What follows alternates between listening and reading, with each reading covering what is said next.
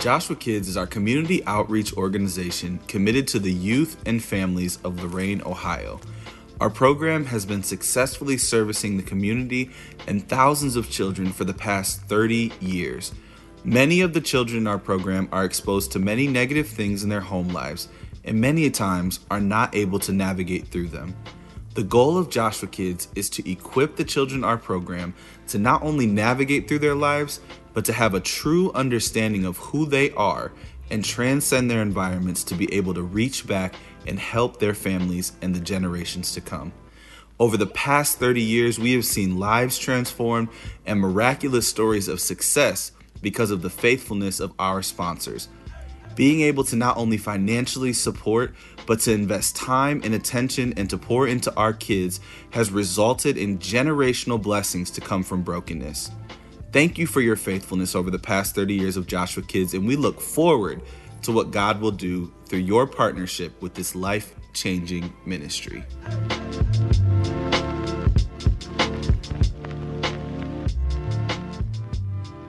After you pick up your card, we need you to keep this picture so that you can pray over this child every single day with your family. And this card, we need you to take and fill out all of the information while you're sitting there. And before you leave today, please drop this card in the foyer in a box near the letters, the giant JK letters, so that we can connect all the um, vital information to you, their sponsor. Again, thank you for being a blessing to our Joshua kids. That's right. Thank you for being a blessing. Amen. Give the Lord a hand. Here, I, I, I'm going to be uh, really brief. I, I, I want to pay for Joshua Kids today, uh, Joshua Kids Camp.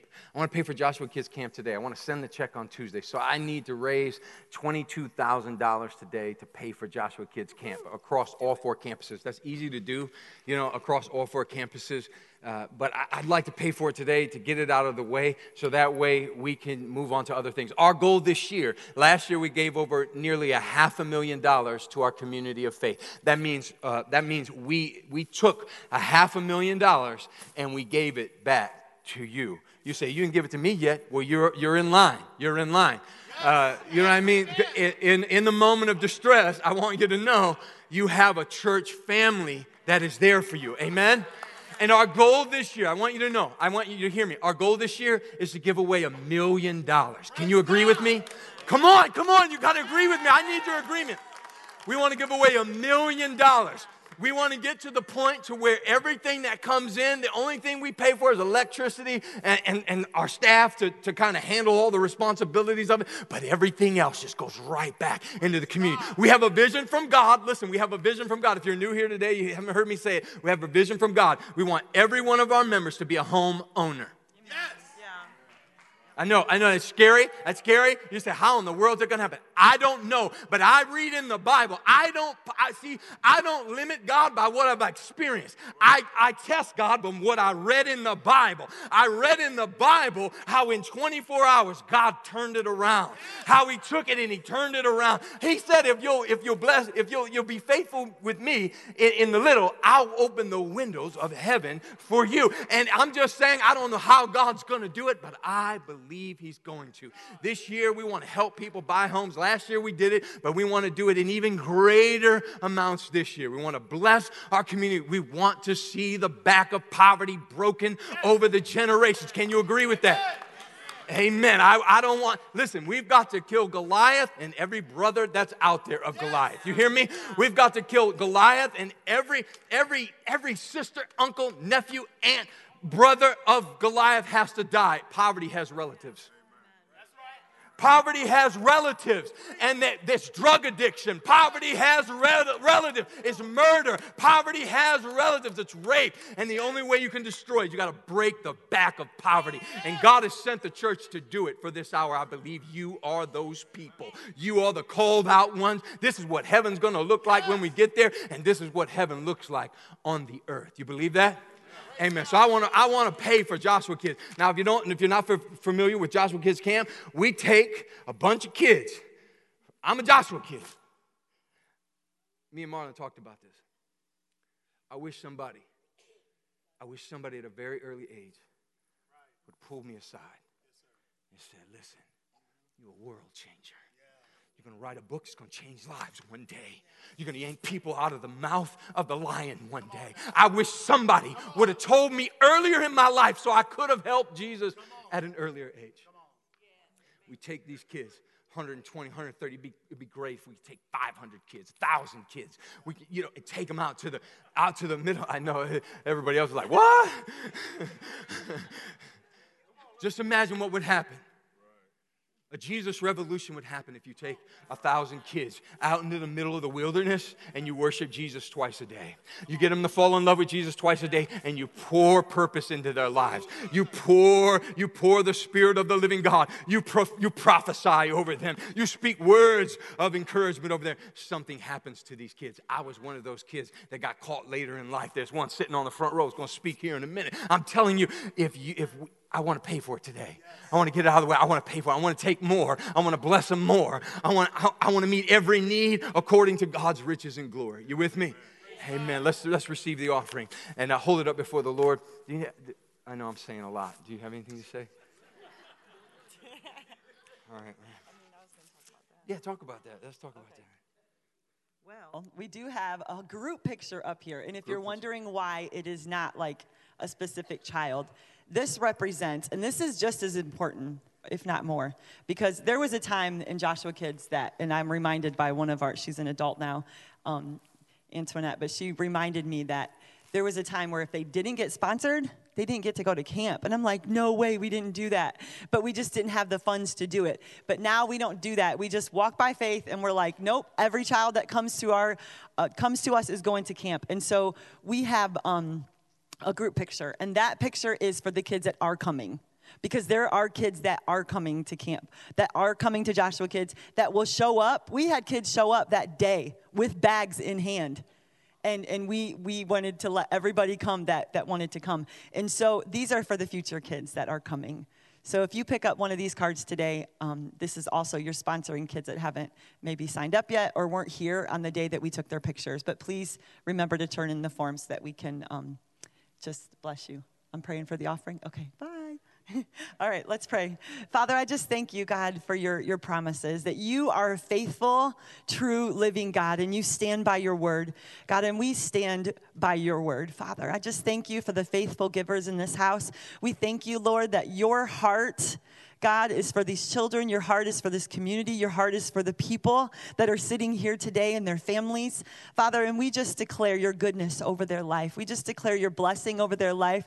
God, that as we are faithful, God, to what you have given us, Lord, that you will do the rest and you will take care as we step out in faith that you are parting every single every single sea, every, every river, anything, any obstacle that's in our way as we step out in faith that you are parting it, Father. So we just declare your word. Thank you for the, um, the givers today. Just bless them. Lord, I thank you for every faithful person in this house, God, watching online. And we just thank you in the name of Jesus. Amen.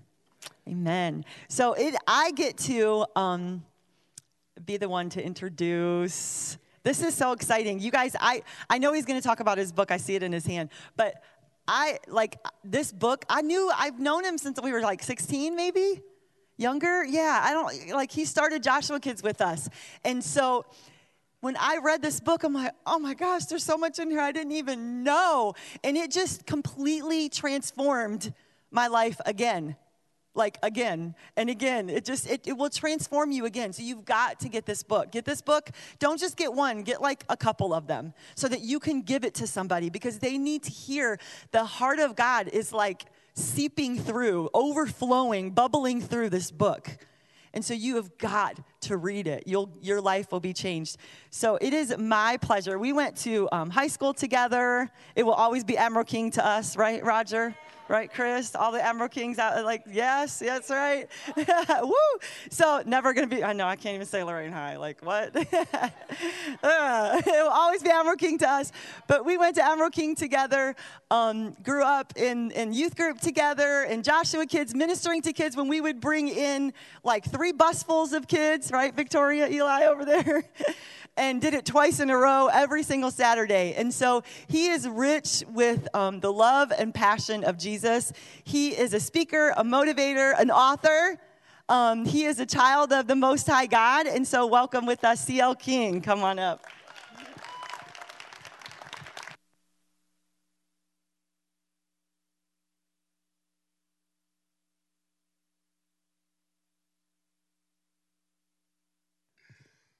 Well, praise the Lord, everybody.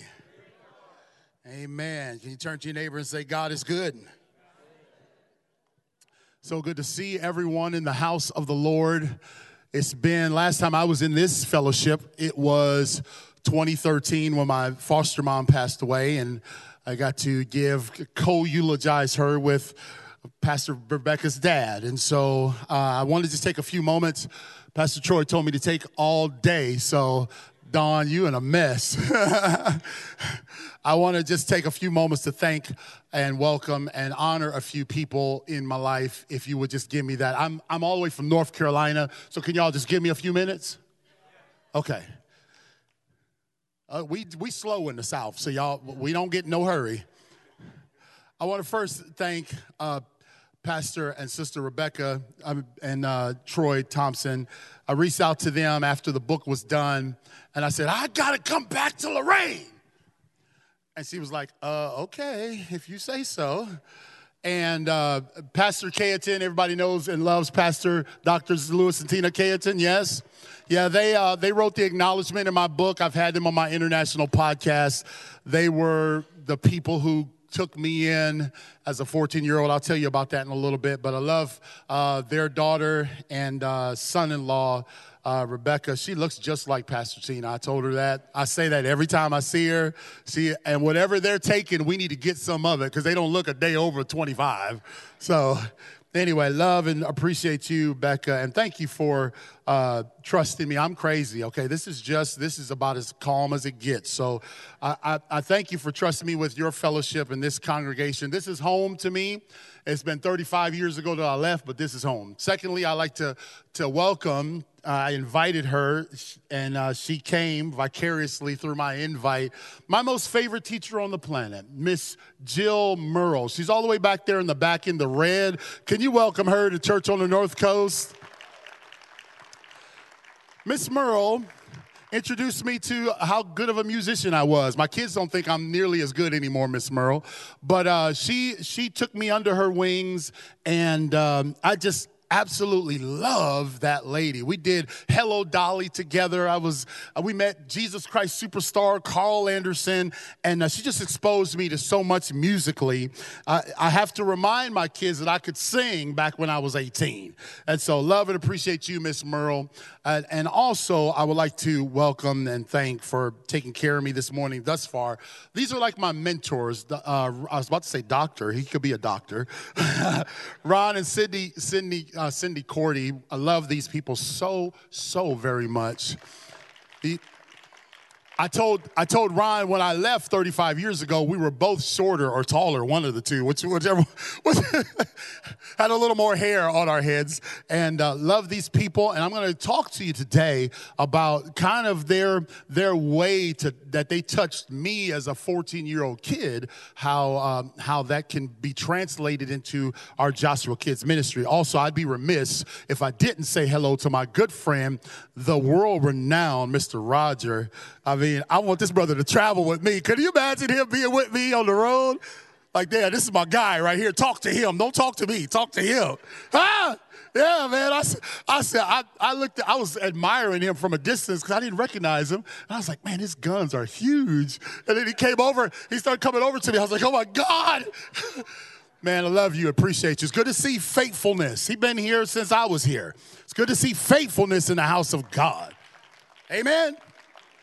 Now, I've been speaking for 14 days, so my voice is a little jacked up. I don't know if y'all ain't got no monitors, so I got to be able to hear myself, or else I'll strip my voice again, and I'm headed to Norfolk after this. So they, if they, if you want me to talk like this, you got to turn turn me up, okay? If I start losing it.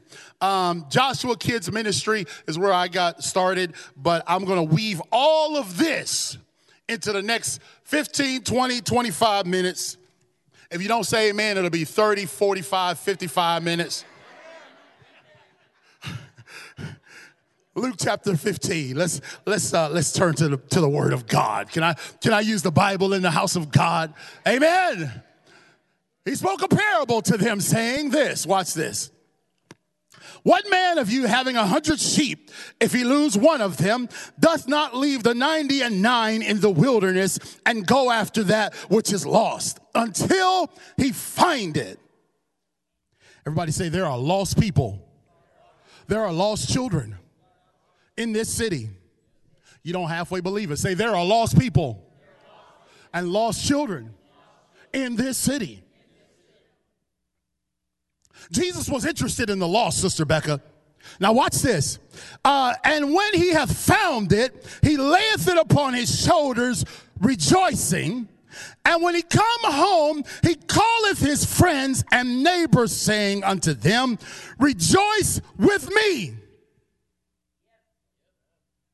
He said, Rejoice with me. You're looking for you're looking for a pick me up in the house of God? Are you looking for something to give you some joy? See, we're looking for joy in all. Somebody saying looking for love in all the wrong places. Sometimes we're looking for joy in all the wrong places. It's not just about me. All right, I might as well go on back down south. These people don't want to have church. When he comes home, he calls his homeboys together and his friends and neighbors, saying unto them, Rejoice with me. Now, there's a reason why he wanted to rejoice. He said, I have found my sheep.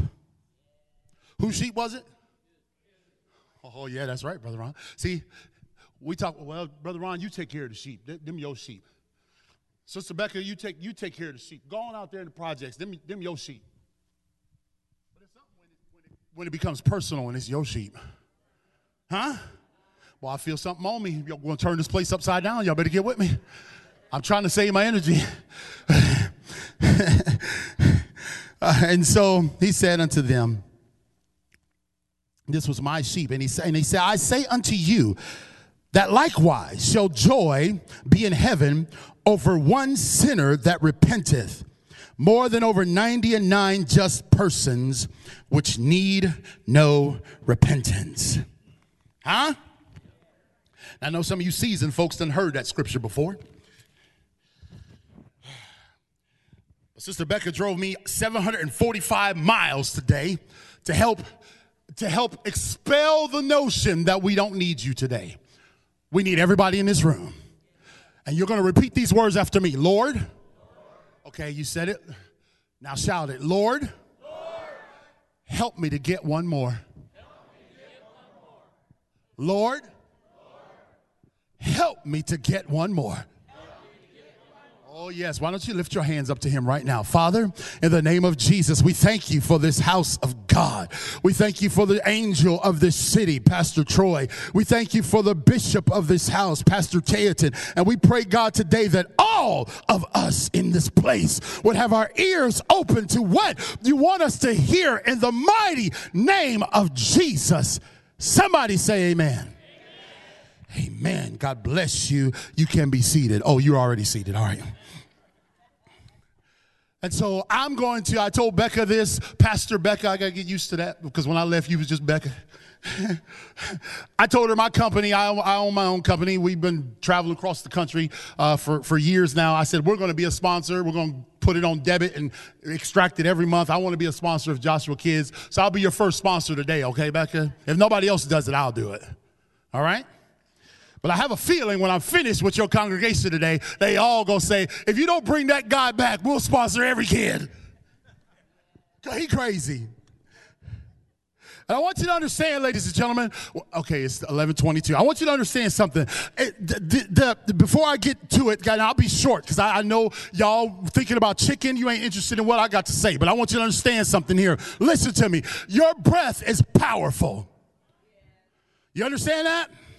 Your breath is powerful. Brother Roger knows because he pumps iron. Man, you got to breathe to get that oxygen in there, right?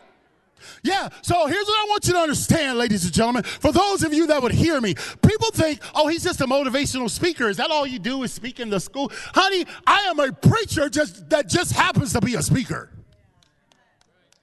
A lady asked me a couple weeks ago, well, can you come? Do you do revivals or you just speak in schools? I said, I hold revivals in school. Ah!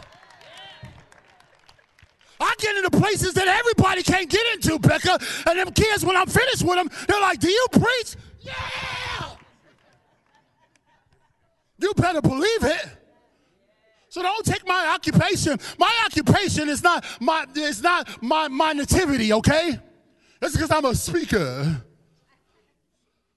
But your breath is powerful. And some really smart people one time, Sister Becca said, let us measure the weight of a breath. And I said, boy, that's, they must have been bored. They said the weight of a breath, Brother Roger, is around one gram, right? And the weight of the earth is 600 with 27 zeros after it. Tons. And I said, man, the weight of the earth versus the weight of a breath. There's going to be people in this room today that maybe have felt like they've gotten the wind knocked out of them.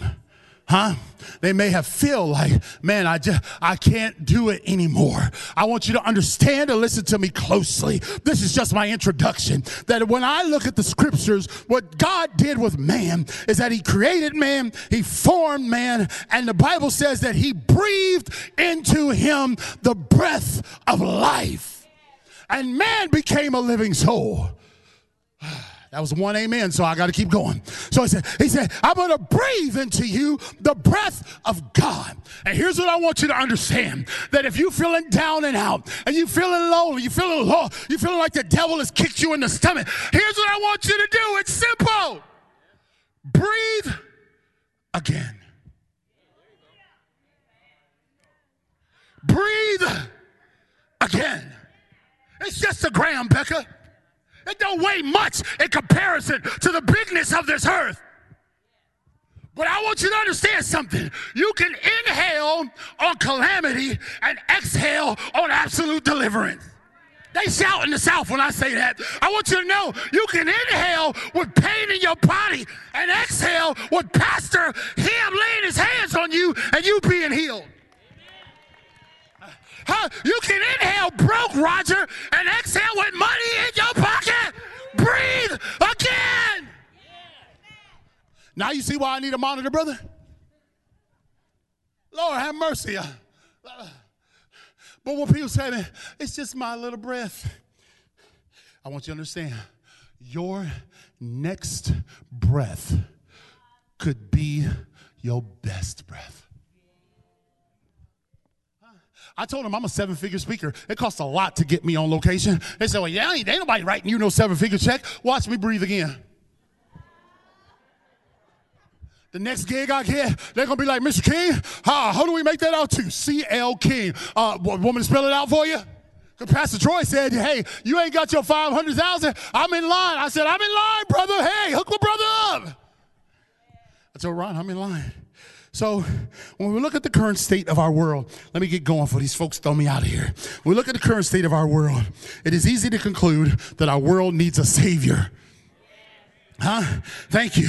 COVID 19 came and halted all of our picnics, all of our baseball games, all of our ceremonies, and even, yes, our services. I was shaking my head. I know I people was perceiving that I was self-righteous, but I'm just like, didn't what wasn't we lining people up in the 90s, slinging oil on them, casting out devils, and all of a sudden something come along and we can't do nothing about it? Don't don't squirm up in the seat. I'm just preaching. So I, I looked at this, and while activities came to a screeching halt, ladies and gentlemen, humanity remained amongst the landmines of sin. They, they, they continue with divisiveness and confusion and loneliness out there while we was masked up, huddled up in the house with our knees smiting against one another. Come on, I'm preaching. We, as the children of God, were not granted the luxury of a respite from the garrison and the safety of the sanctuary. No, regardless of the conditions on the ground, there is a resounding call that must be answered. Pastor Becca put a call out to us today, and my question is will you answer the call? Can this brother hurry up? I got roast on. Well, you're going to have to wait. Guess it's going to burn. I'm old school, Roger. I use paper, bro. I use paper. I had a big meeting to pre- preach last week, and our printer broke, Ron. And I was like, baby, I cannot read off no electronic thing. I'm old school. She said, You so old. Get up. Uh, Oh my goodness. I said, I need some paper. Give me some of this right here. Give me the. Paul was calling for the parchment. Sometimes you just got to have the book, baby. And my wife and seven children and seven grandchildren send their greetings. I know she's watching online. I love you, baby. I'm not going to drive in the snow. See, Roger, down south, if it was doing what y'all had this morning, church would be over. It wouldn't be no church. I went to Walmart to see why is everybody here? They buying the eggs and the milk and the bread and stuff. Man, you can't have no church, Don. Everybody's just walking along like. And I'm driving in the parking lot 20, 26 centimeters a, a second, going super slow, riding my brakes, you know, with my hazard lights on. People like, oh, he ain't from here. Bro, I got my license at 18 and went south. Should have joined me, baby. Because I don't know how to drive in the snow. Not a dusting, not nothing. My car will stay here, and Ron and Cindy and y'all can just take me wherever I got to go. and so on April 1st, 1942, a scrawny young man was called into service. Because of his job in the shipyards, this guy named Desmond Doss could have received a deferment from his military service. But he knew he had a greater occupation, he had a greater call. Turn your neighbors say, Help me to win one more. Turn your other neighbors say, Help me to get one more. Uh-huh. See, because because w- what has happened in the body of Christ, I travel, I travel a hundred plus times a year. What happens in the body of Christ? What has happened is we have gotten lulled to sleep in the garrison. The comforts of the tabernacle. Queen of Sheba came in and seen the cupbearers and their attendants and how they stood continually. And then she, the breath of God was taken out of her, but she forgot something. It ain't just about entering in and out of the tabernacle. It's about what's happening outside of the tabernacle. Do you understand?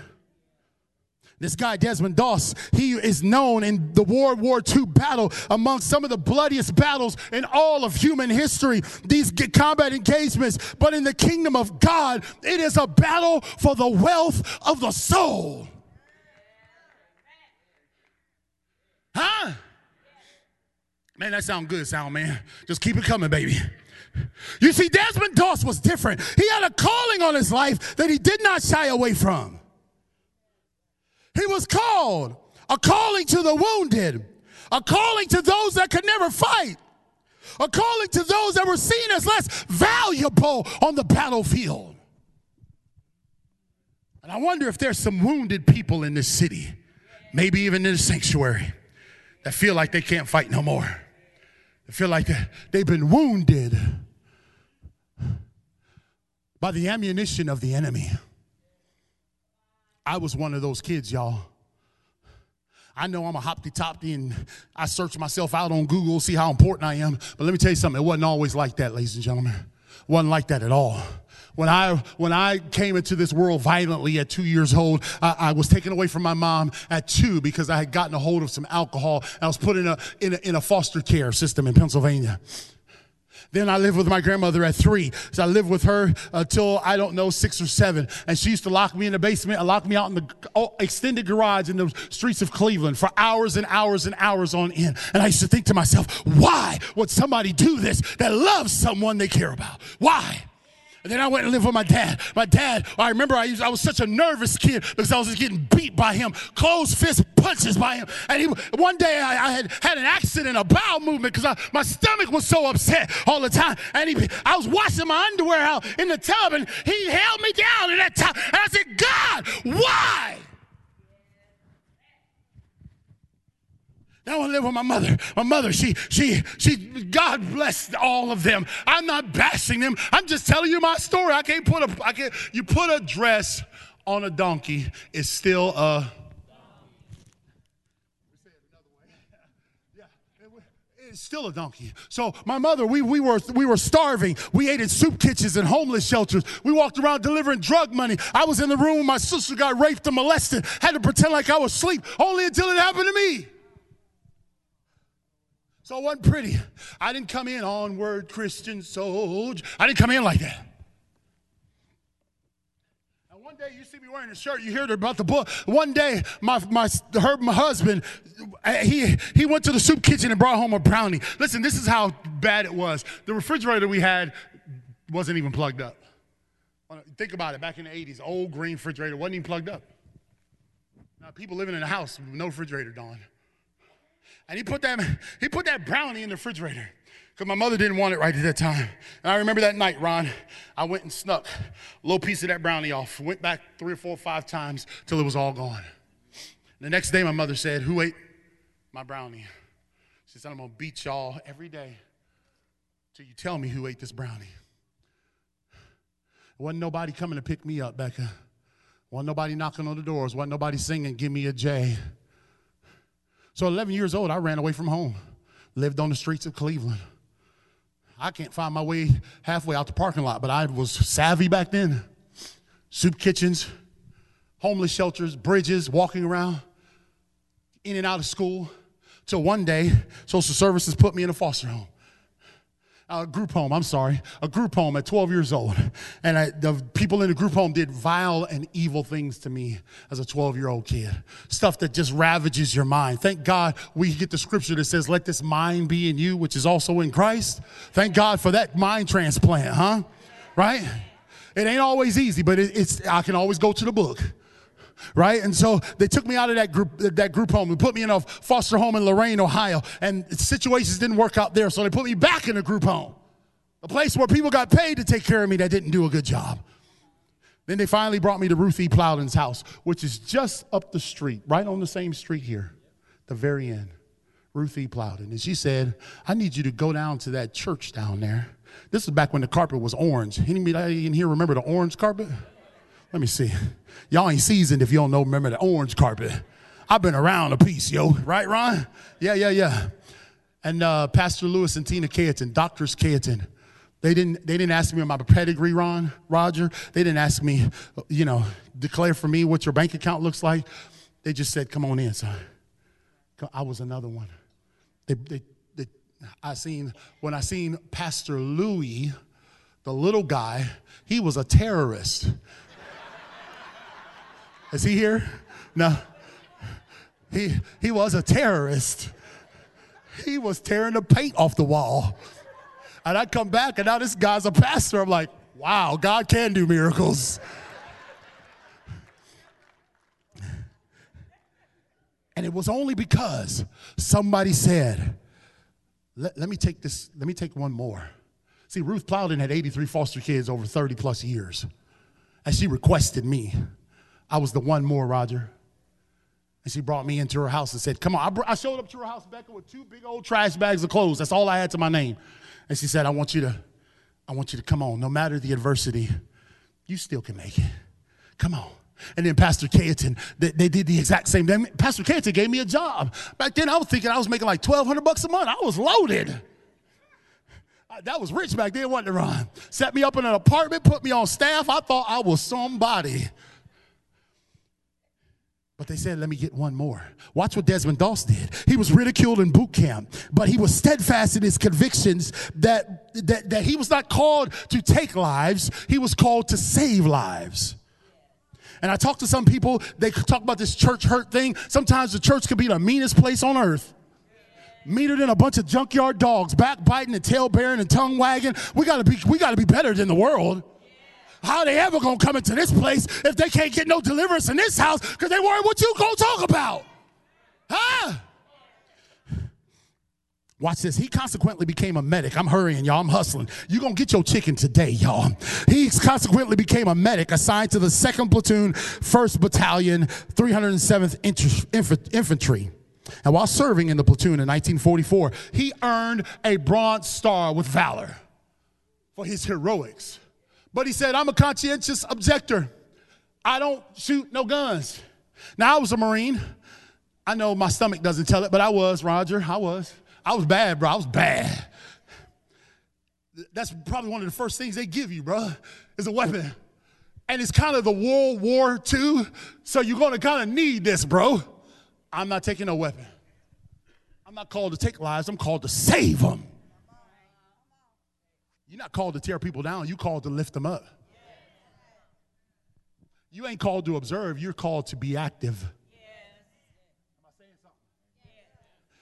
And so he, he went out there, and uh, here's what I want you to understand. He's going to get a, a valor badge and, uh, and ribbons on his chest because of his victorious valor and his gallantry. But the kingdom of God is not about position or status or longevity or pedigree. It's about us getting one more.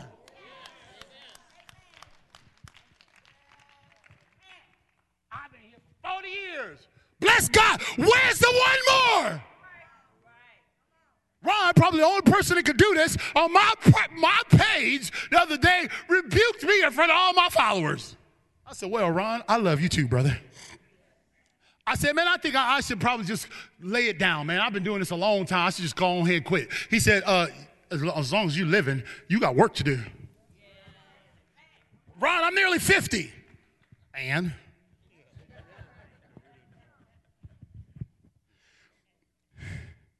Watch this, y'all. Desmond Doss, though he is notorious for his incomparable actions during the Battle of Okinawa in an area known as Maeda Escarpment or Hacksaw Ridge. Oh man, when I saw this, I felt the Holy Ghost when I watched that movie. Enemy soldiers put up a relentless fight, but among the flying bullets and massive carnage, Desmond Doss was lowering soldiers down a 400 foot cliff. He rigged a, a, a, wiring harness, a rope, and he said, I'm gonna, I'm gonna, there's no way to get down, so I gotta lower you down. And after that great and faithful act, he said, Lord, help me to get one more. Oh, but you got a valor. You got broad star. God, help me to get one more. I, I hear you out there. Oh, you down? Oh, oh this is the same person that was making fun of me. This is the same person ridiculing me at boot camp. I got you, brother. Let me bring you back over here to this hill. And when I put you down, I'm going to be praying for you. Lord, help this brother. Touch his family. You're not going to die. You shall live. That should be enough, Desmond. No, Lord, help me to get one more. Uh, my job's not finished. You're, you're getting shot at, brother. That's okay, God. I know there's somebody else out there. Oh, you. Yeah, that's right. Oh, you, man, you got a sucking chest wound. Here, let's pack that thing in. Let me get out here amongst you. And real, come on, come on, stay low. Stay low. I got to get you to this 400 foot hill. Then I'm going to lower you down. And time after time after time. Desmond lowered down. Wounded soldiers. So many so that it was over a hundred that they estimate that he saved.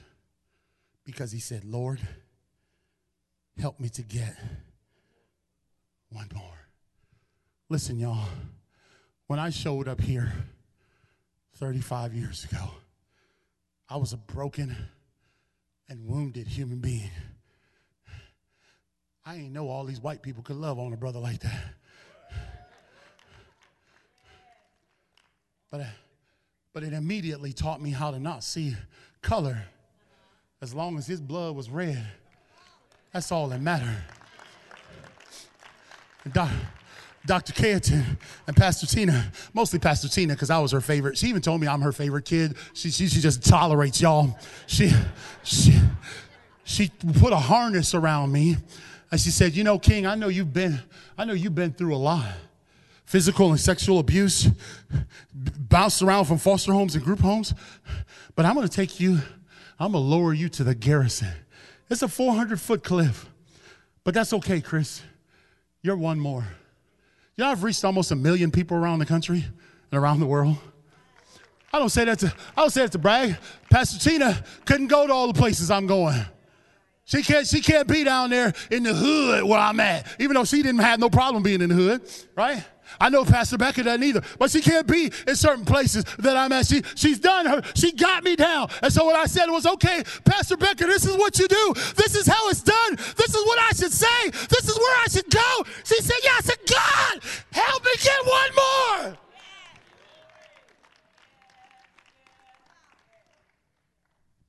And you can't get caught up in the pleasantry and pageantry of coffee and water and fellowship and backslapping. I told the pastor the other week, I said, this guy left me his whole church and they, his whole staff left. And they said, King, you got it. I said, Are you serious? I hope you have a church when I come back, bro. But, but I told them, I said, listen, guys, until the trumpet sounds, and as long as you have breath, there's one more to reach. There's one more to reach. And I'm reminded, Becca, that as God, Jesus, suspended between heaven and earth, was up on a hill of sorts. He was up on a hill called Calvary. And he was there. And it seems like God's timing is impeccable because he controls all time and space.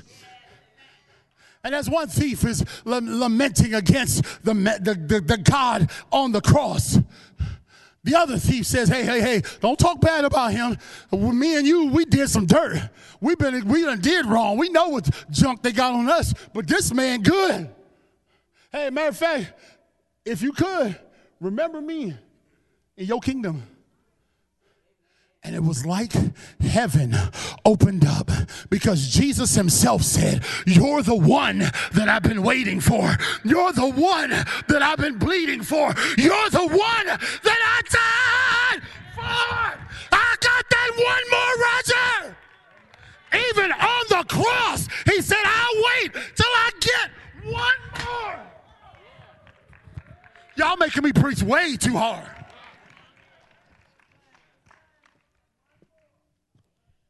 I remember. Give me a J. J. You got your J. Got your J. Give me an E. Give me a S. Hold on. Becca, this is the fire baptized church, right? Y'all back up here singing like a bunch of Baptist Come on. Here we go setting you up. Y'all ready? Thank you. This is how it's done. You got to stand to your feet. Get up off your feet. All right, here we go. This is what we used to do, Becca, back in the days. Give me a J. J.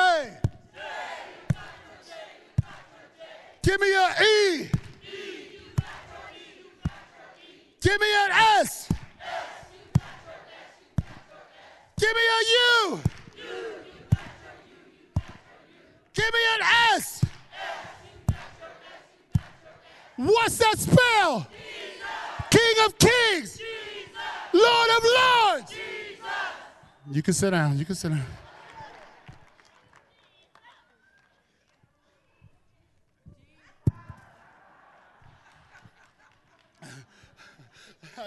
yeah, yeah, there you go. I'm good, brother. I'm good. Thank you. Breathing the breath of life back into me. Roger, you think since I do this for a living that I would be better in shape? But brother, every time is like a full marathon. And I wonder today if we look at the scriptures and says uh, there's rejoicing over one, but reaching a hurting soul, it takes effort. Did you hear me? It takes energy and it takes endurance. I just gave you three E's for all you Holy Ghost note takers out there. It takes effort, it takes energy, and it takes endurance. Effort means you got to get up and get out the door. You got to put forth an effort to reach the lost. And I, I, I challenge churches. They be like, come on, teach us about reaching the lost. And I hear all their people praying, Lord, send somebody my way. Send somebody my way. Send them to me, Lord. And God's like, you passed them at Walmart. They checked you out at the restaurant. What are you talking about? Send you some more. I send them to you all the time. But you're so busy about your business, You ain't sense enough to know that I'm sending them to you. I'll tiptoe through the tulips. That's okay. But let me tell you something. It takes energy. It takes effort. The energy part is that I look at Pastor Ron. You're a pastor. I'll just call you whatever I want to call you. He, he is he is a man that's a, the, one of the founding members here. He's been here since the cornerstone was laid, and it takes endurance. Just because the first wind blows, that doesn't mean it's time to quit. Well, one of the kids cussed me out at Joshua Kids. Well, come on back next week. They got some new words. me and Charity was going. Charity's my wife from almost 30 years. We was going out to eat the other day. We driving through the neighborhood with our pinkies in the air in the HOA neighborhood, you know. Oh, we done came up like the Jeffersons, right? There's this little there's this little kid standing in front of his mother's SUV, right, Roger? And I'm a people of, of the person of the people. So I'm like, oh, this little kid is standing out there. He's going to wave at me. That brother gave me the finger. I told Jared, I said, I thought he was going to wave. I guess he did. I told him, I said, there would have been a time I would we would have went back and told his parents. But now people so sensitive, you go back, you might get shot.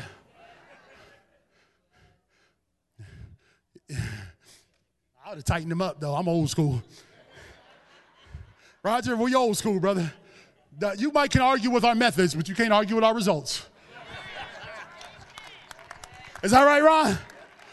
I know your kids wasn't wilding all over the floor in Walmart, cutting up, throwing ice cream down the aisles and all that, carrying on. That wasn't, that wasn't happening.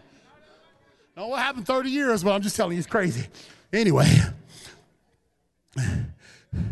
sometimes the body of Christ Sometimes in the body of Christ, it's not that He is Lord, but sometimes it's, Lord, help me to get my 401k in order. Listen to me. Lord, help me to get that promotion. Right? Lord, help me to be a better singer. Lord, help me to get another preaching engagement. Lord, help me to get and it's always about ourselves. Did you know, Roger, that the honeybee's short existence in life, it's only six weeks, brother. And they are created for one purpose that is others. They were created only to serve the hive. That's it. Believe me? They did a, they did a scientific experiment, Becca, where they, they put a drop of honey down and a fly and a bee were exposed to it. The fly, when you swatted at it, it would leave. Why? Because the fly is about themselves. The fly is about instant gratification. But the honeybee, when you swatted at it, it would stay. Why, Becca? Because it knew that it needed to consume as much honey as it could to take back to those young larvae. I'm doing this more for than just me. I'm doing this more for just goosebumps. I'm doing this more for nice coffee and pleasantries. I'm doing this for a generation which is yet to be created. This is the amen corner over here. Where the rest of y'all at? That's what Psalms 118 says, something like that. This shall be written for a generation to come that the people which are yet to be created will praise the Lord. We got to get after it. It ain't just about right now, Becca. It's about a generation that is yet to be created. Turn to your Father in heaven and say, Lord, Lord, help me to get one more. What if your mother had said, I'm the pastor's wife. I'm too busy. I wonder how my life would look if Dr. Kayeton hadn't said, I'm going to give you this little menial task of running my tape ministry. Remember when we had tapes in the church? Wall of Fire. I think me and April was helping with that radio show. We was DJs back in the day. What if Pastor Kayeton who was inve- he, he had other things he could have invested in, bigger tithers, folks of more prominent. But he, he took a 15 year old kid and said, I'm going to give you a job. I want you to fill a part. I, I want you to believe, but I also want you to belong so that you can become. See, sometimes we skip those steps. Yeah, I understand you need to believe, but you also got to belong.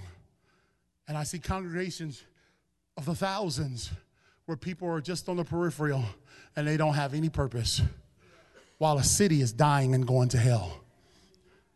Some of my best days were gathering people from the inner city, Becca, bring them, in, bring them, into my home, teaching them home Bible studies, feeding them my wife's chicken and enchiladas, praying over them and anointing them, and praying that they didn't shoot me while they was there. Roger, there was this cat that came to one of our churches. He had P12 tattooed across his eyebrow, tattoos all over. I mean, he was he was tatted up, yo. Everybody, all the mothers in the church was cl- clutching their purses, cinching into the center. Oh my God, who could that be? And I'm just like, I like that brother. Had a mustache. He's kind of Latino. I said, What's up, dog? What's going on? And everybody else was kind of sliding, sliding away from him. I'm like, What are we sliding away from? It's just it's dust. It's just dust. The skin is just dust. What y'all scared of? I thought you got the Holy Ghost. So I went and gave him, I dapped him up, Roger. I said, What's up, dog? I'm CL. He said, Yeah, man. My name's Josh. I said, What's up, man? He said, I just got out the joint. I did 12 years. I was a shot caller. And Roger knows what a shot caller is. Shot caller is the guy that calls the shot on the cell. And therefore attempted murder. I said, Oh, okay. That's how we roll. I said, Man, how long you been out? Man, just a couple weeks. I said, well, next service, I want you to come over. After service, I want you to come over. My wife's gonna make some chicken enchiladas for you, brother. That's the way to anybody's soul is her enchiladas. And I told my wife, I said, babe, next week, get chicken enchiladas ready. That fella is coming. She said, what? You don't know him? I said, yeah, but we need to do this. She said, are you sure? You got your gun? Roger sat across from that brother found out his mother was an old time apostolic leader in church. She raised him Pentecostal. And he was just coming back home. He only went to the first church he could find that was Pentecostal. And all the hopty topties in the church was too religious to pick up on it. And I, that don't make me great. I'm just telling you, there's always one more. There's always one more soul. There's always one more person. And to this day, no matter where he is, he searches me out. Just, I need one more.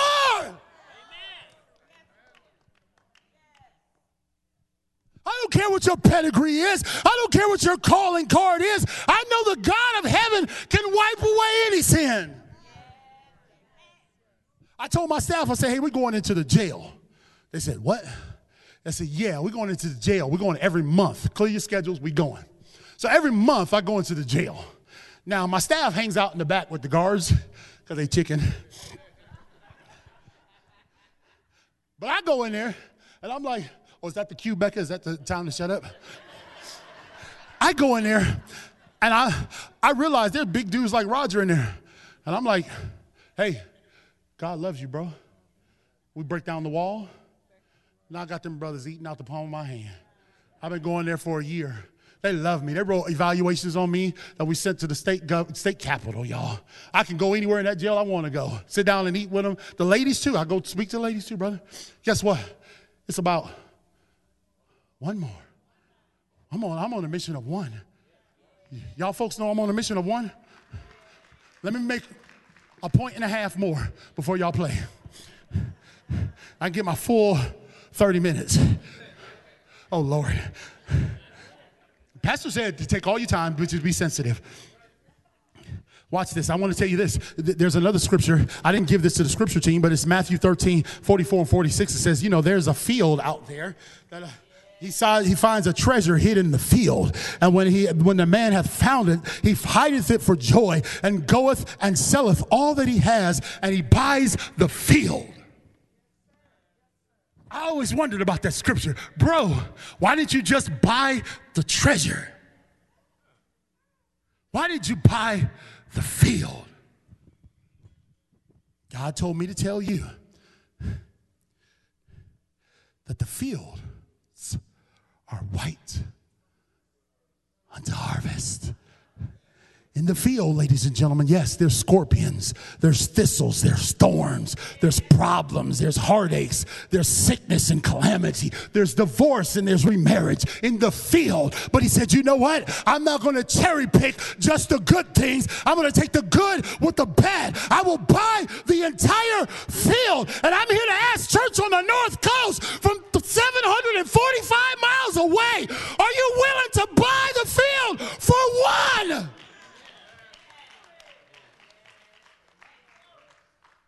Well, you got to prune it, Ron. You got to cut it down. You got to get the bushes shaped. You got to edge it. You got to put mulch down. I'm buying the field. I don't care what it look like. And last but not least, I'm going to tell you how one more sinks into me. Thank God that Becca Cayetan has said, I'm not going to just live as I'm not going to live. My notes is turned over, so that's a good sign. I'm not just going to live under the legacy of my mom and dad, but there's a new generation of kids, Rebecca. There's a new group of CL Kings out here. It makes for a good bookseller, but I went through hell. It, it, I'm 48. I still have the welts on my body to this day from getting beat as a 10 year old. I still wrestle with the mind stuff that happened to me at 48, 35, 40 years ago. Man, I still wrestle with it to this day. And it's only because some folks in a place that used to be called Christian Assembly said, We don't care that you're a foster kid. And it really re- illuminated that to me when Pastor Cayetan wrote me back I sent him my book and he said, You know, Chris, I did not know that you went through all of that. Had I known, I would have, I wish I could have stopped it or prevented it. But I, that made me smile, Roger, because he didn't need to know all that. He didn't need to know the legacy of failure. Huh? He still embraced me, brother. He, he embraced me as he did every other sinner in the room. And there's a kid in New Bern, North Carolina. You can play. I want you, you know that song?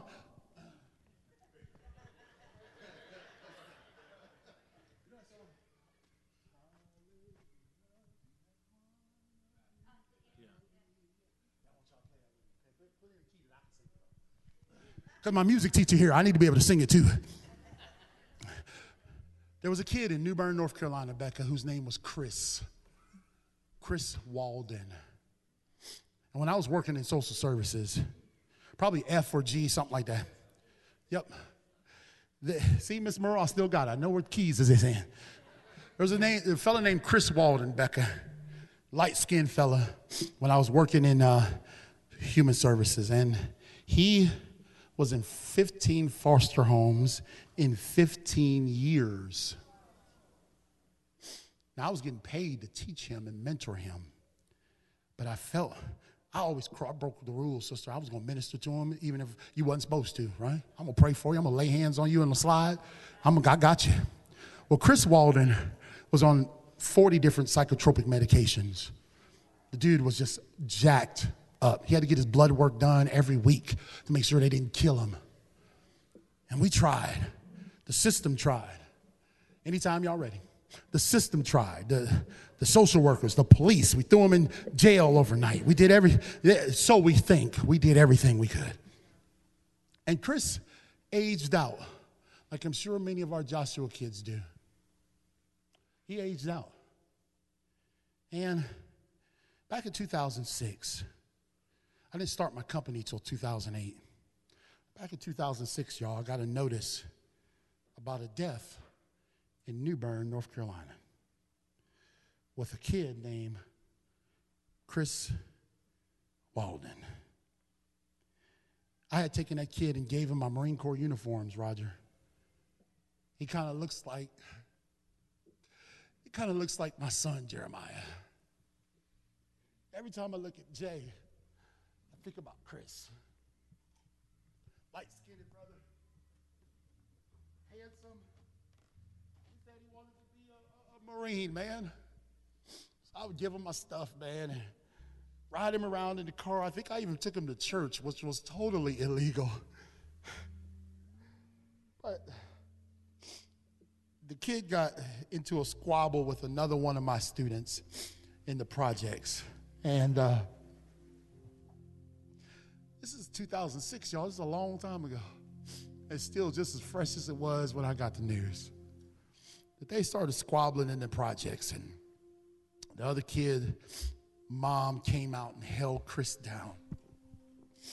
She slipped the son a knife, and they plunged this knife into my little Chris Walden. He was 22 years old. And to this day, I say, God, did I do enough to reach that boy? Yeah, I patted myself on the back, Roger. Man, I took him to church. I blah, blah, blah. But was I like Desmond Doss, who got injured 17 times, Ron? They had to literally carry him off the battlefield in a stretcher as he was still trying to save just one more life.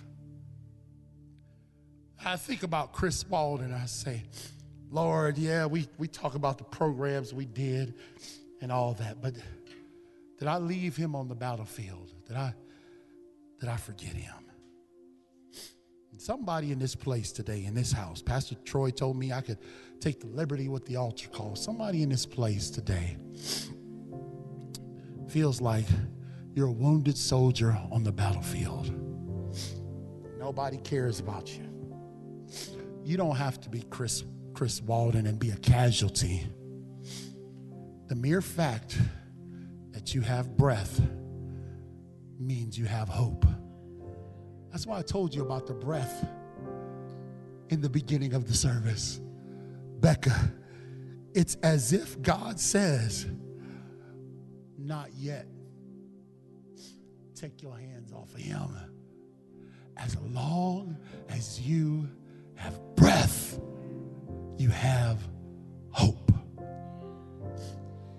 So, my plea to this special congregation, this place, the land of my nativity, the place that means so much to me. I could literally talk to y'all for the next 17 hours about how special this place is to me. But I want you to know that wherever you are in that place, either you are someone that needs to get one more, or you're that one more that we need to get. I feel like God would want to speak to all of us today. He brought this country dude that was formerly a city cat 745 miles to tell you that in God's economy, one means all. You're the one that He's been waiting on. You're the one that He wants to use this morning. Huh? You're the one in the back that He's like, I got a rope and a harness. There's some people I want you to lower down to the garrison of safety. Well, God, I don't know how to speak eloquently. You don't have to know how to speak. All you got to do is have some effort. Just show up. God will put words in your mouth. He'll put a hot coal on your lips. You'll see those kids out in the street. Becca, we'll see them. They'll be standing out there. And all they need that will speak volumes to them is a hug, is an embrace. And it is as if God is calling us 2023 to say, one more means all. Can everybody stand in this house, please, today? I want you to know that I may not get back again, Ryan, for 35 more years, but I promise I'll do better. I want you to know that God sent me here on a mission. Wednesday, I'll be speaking at Admiral King or Lorain High, whatever it's called.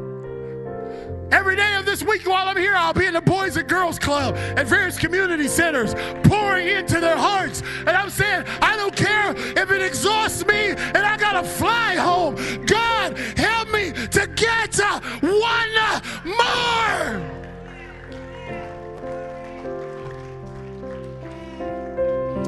Who wants to get one more in this place? Y'all want to get one more? Huh? I believe if everybody would just get one, Becca, you wouldn't have a place to put them all.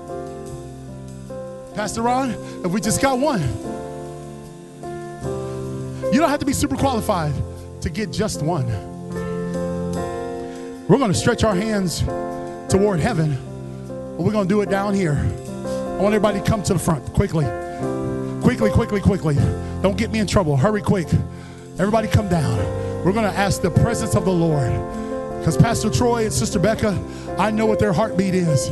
Their heartbeat is for uh, this city to recognize that Church on the North Coast is establishing the undeniable testimony of the Lordship of Jesus Christ.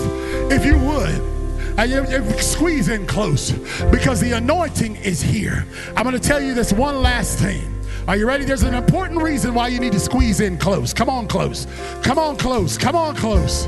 Come on, close. There's a reason why you need to squeeze in close. And I'm going to tell you why. Come in close. I want everybody that wants to get one more to come in close. Come on around there. This is so important. You're not going to want to miss this part. Come on the other side if you have to. Come in close. Watch this. The emperor penguin in Antarctica. The mother penguin leaves to go forage for food for six weeks. The fathers are left to stay with the baby egg. And they don't build a nest, they form a huddle. Kind of like what y'all got going on right here. And watch this. On the outside edge of the huddle, it's negative 71 degrees, Becca. But on the inside edge, Ron, and the inside of the huddle, guess what the temperature is? 98.6. Roger, the body is powerful. That is the human body temperature. If you get in the body, you can win one more. Throw up your hands and say, God,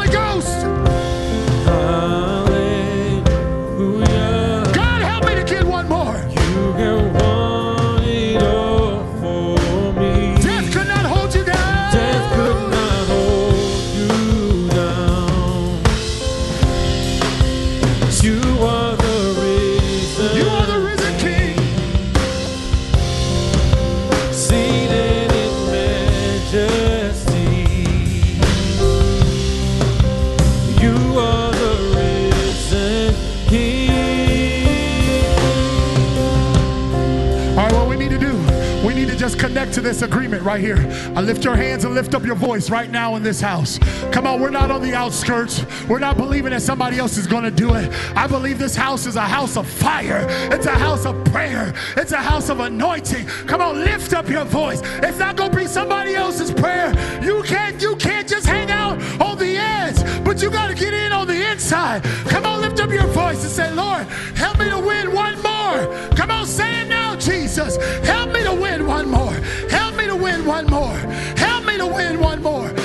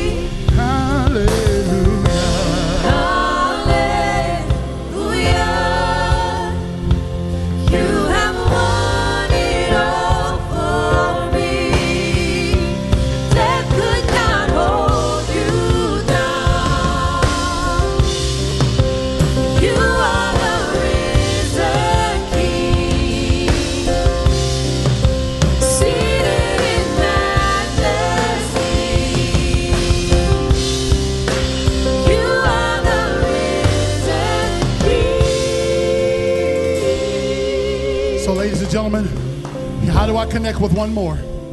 Well, here's the easy way. There's all these on the altar. I want you to grab one and take one. Would you please? Grab one and take one. I, we shouldn't leave any on the altar. I got one in my hand. Take one. And you say, "Well, I ain't got no money." You can pray over them. Let, us take pick all of them up off of the altar because one of this one of the signs of getting one more is, is even though we want the financial support, it's also about the prayer support. Do you know that these kids live in, in some, some very tough situations? I'm putting it mild, Roger. They live in some very tumultuous situations. And to know that a church will be praying for them and lifting them up in Jesus' name, who knows what life we are impacting when we pray for these kids on this picture. Becca, you have my commitment. Impacting Life 24 7 LLC. We're going to support every month the Joshua Kids program, and I hope that you will too. As I get ready to head out back south, if you'd like to get a copy of my book, I'll sign it for you. I pray over every single book. See, I'm more than just an author, I'm an anointed man of God. I pray over every single one that we send out. I'll sign it for you, get a picture if you want. I'll be in the back. I love you, Church on the North Coast. Let's get one more. Amen.